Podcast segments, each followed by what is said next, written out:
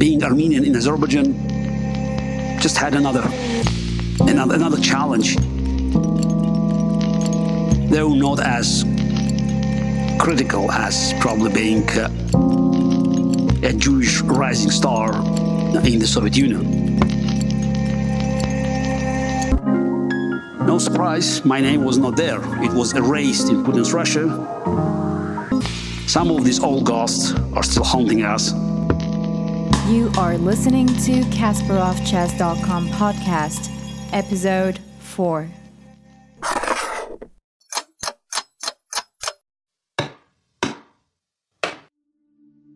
My work with Alexander Nikitin has been steadily progressing. He has been regularly sending me materials from chess publications, uh, um, and I have been anxiously waiting for a new envelope or parcel arriving from Moscow to our flat in Baku.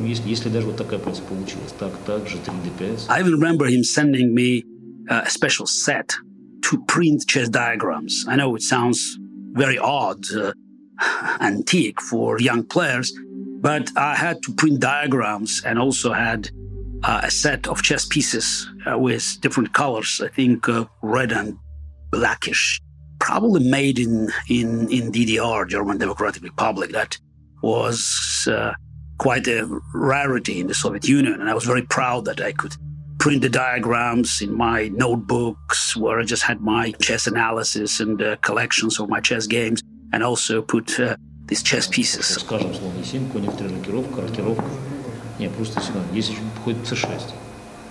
and also Nikitin was very helpful in, in uh, setting my uh, uh, regular training program.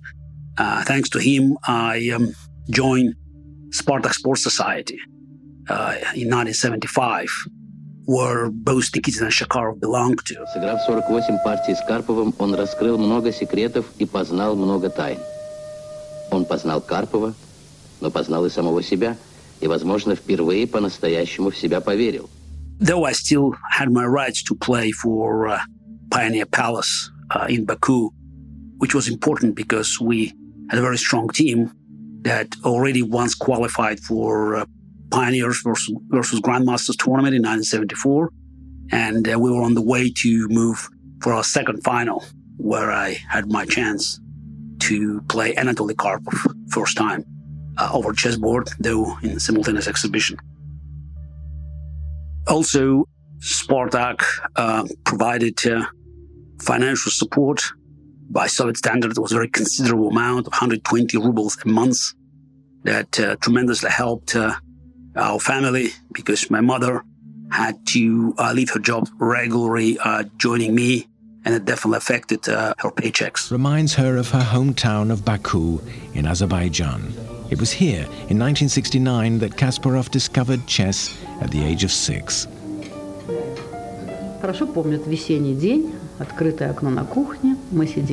And in uh, July 1975, I um, flew to Leningrad to take part of the All um, Union Spartak Junior uh, Championship.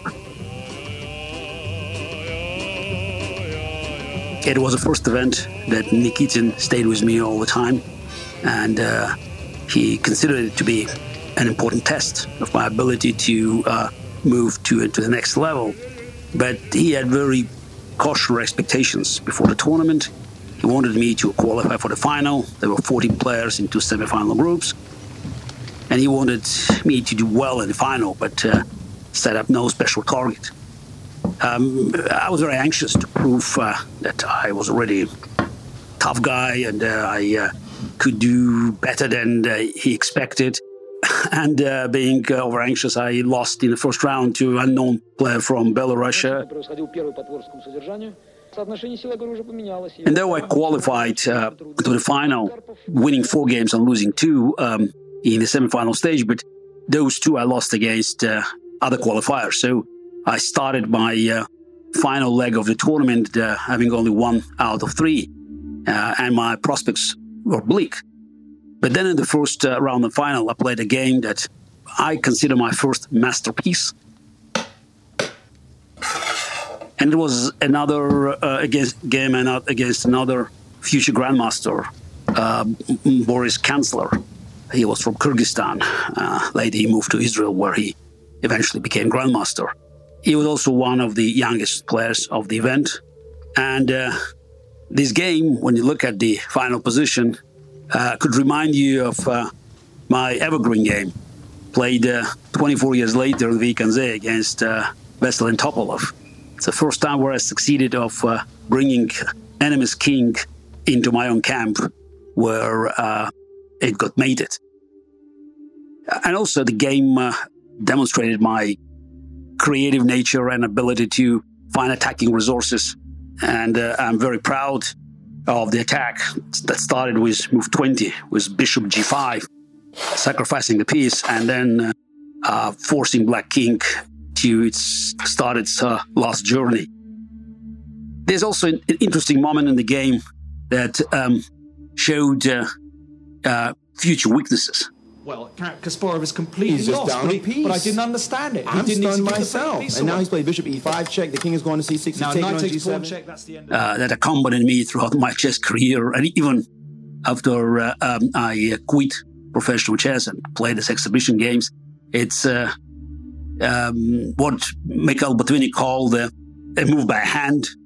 So uh, uh, just when you when when your hand makes just a move before your brain can actually send a warning signal, stop it. And that was um, at uh, move um, uh, 25. It's a very spectacular move, knight d4, that I made in the game. Uh, but of course, rook h1 was winning, winning easily. It was a very simple win. But I picked the knight because I wanted to play knight h4 check. Totally forgot that knight takes h4 would be also check to to my king, and uh, and realizing that knight h4 is no good, I just put knight to d4. I was lucky that there was another good alternative, but this um, one move blunders. They unfortunately uh, were hunting me forever, and uh, I can recall uh, some of these blunders that cost me games in, in exhibition matches that I played uh, lately um, in in uh, St. He's Louis. just leaning back, shaking his head. I don't understand what's going on. Are we missing Are we some- missing are we something missing obvious? trick What's happening? He's taking it. He's taking the What pawn on about king f5. Why did he didn't give away the piece? But in this, this game, I was lucky. Um, uh, the sacrifice worked, and uh, I also was proud to find uh, my 29th move f3. I saw it, so playing rook e1, and then after bishop f6, playing f3. Just a quiet move with three pieces down, so I uh, managed to create this mating net. Uh, and though Kantsler could uh, resistance, but I think he was also paralyzed by these uh, by waves of White's attack, and uh, he lost very quickly. I was encouraged uh, by the game and by the style uh, of this victory. I won one more game, made two draws, and to my surprise, I not only tied second force in this uh, uh, competition, but by tiebreaks, I had my silver medal. That was the first major success. I'm sure that this uh, small celebration today here is just the beginning of a very, very long and successful road. Uh, I'm sure we'll build. I was um, just 12 and uh, playing with boys that were four, five, six years older than me and uh, doing doing well. That was a very encouraging sign. But this tournament also had another important uh, milestone in my life. It was my first uh, success in the all uh, uh, Soviet junior chess arena, but it also was the last tournament where Garrick Weinstein played. Дальше никаких испытаний тяжелых не будет, дальше все будет гораздо легче, хотя именно дальше предстояло, наверное, самое неприятное. In August uh, 1975, uh, was the family council uh, bringing Weinsteins and Kasparovs, and the decision was that I, I had to take the surname of my mother. She had not changed uh, her surname after marriage, and um, since my father died in uh, January 1971, I grew up in my mother's family, and um, my guardian was uh, her father, my grandfather Shagen and who had no sons. He had three daughters, and and there were many good reasons to change the name. But later, you know, uh, I recognized that it was not uh, only built on family considerations.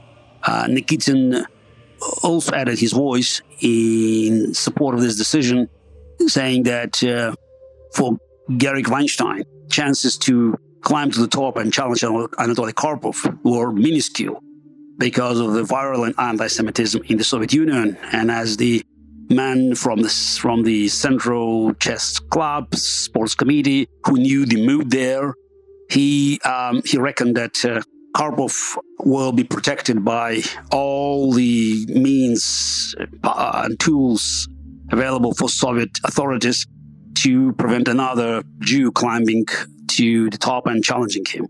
No, but uh, yeah, this is uh, this is a problem. Uh, but uh, as a matter of fact, it was still very difficult to to um, get to the final and and and, and beat Karpov.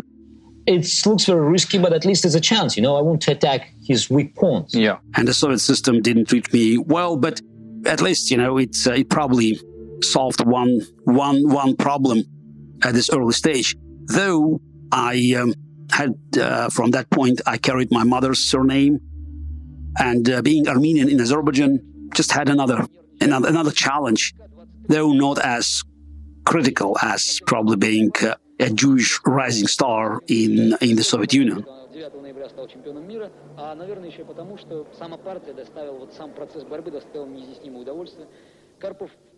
Just to end on a on a happy note, uh, it was a funny story that after I uh, became world champion and uh, broke all the records, including Fischer's uh, record in rating, and uh, reached 2800 mark, first time in history. Mikhail Tal, uh, ex-world champion, made one of his unforgettable jokes. He said Gary's playing so well that now he can calmly perform under his previous surname. So we thought these kind of jokes and uh, and uh, um, dark um, uh, humor is all, all, left in the past, and since, since Soviet Union collapsed, so we could uh, forget about it. But um, some of these old ghosts are still haunting us. And uh, in 2015, when the Spartak Sport Club celebrated its 80th uh, anniversary, the book was published with all uh, most prominent members of Spartak and their accomplishments. And uh, no surprise, my name was not there. It was erased in Putin's Russia.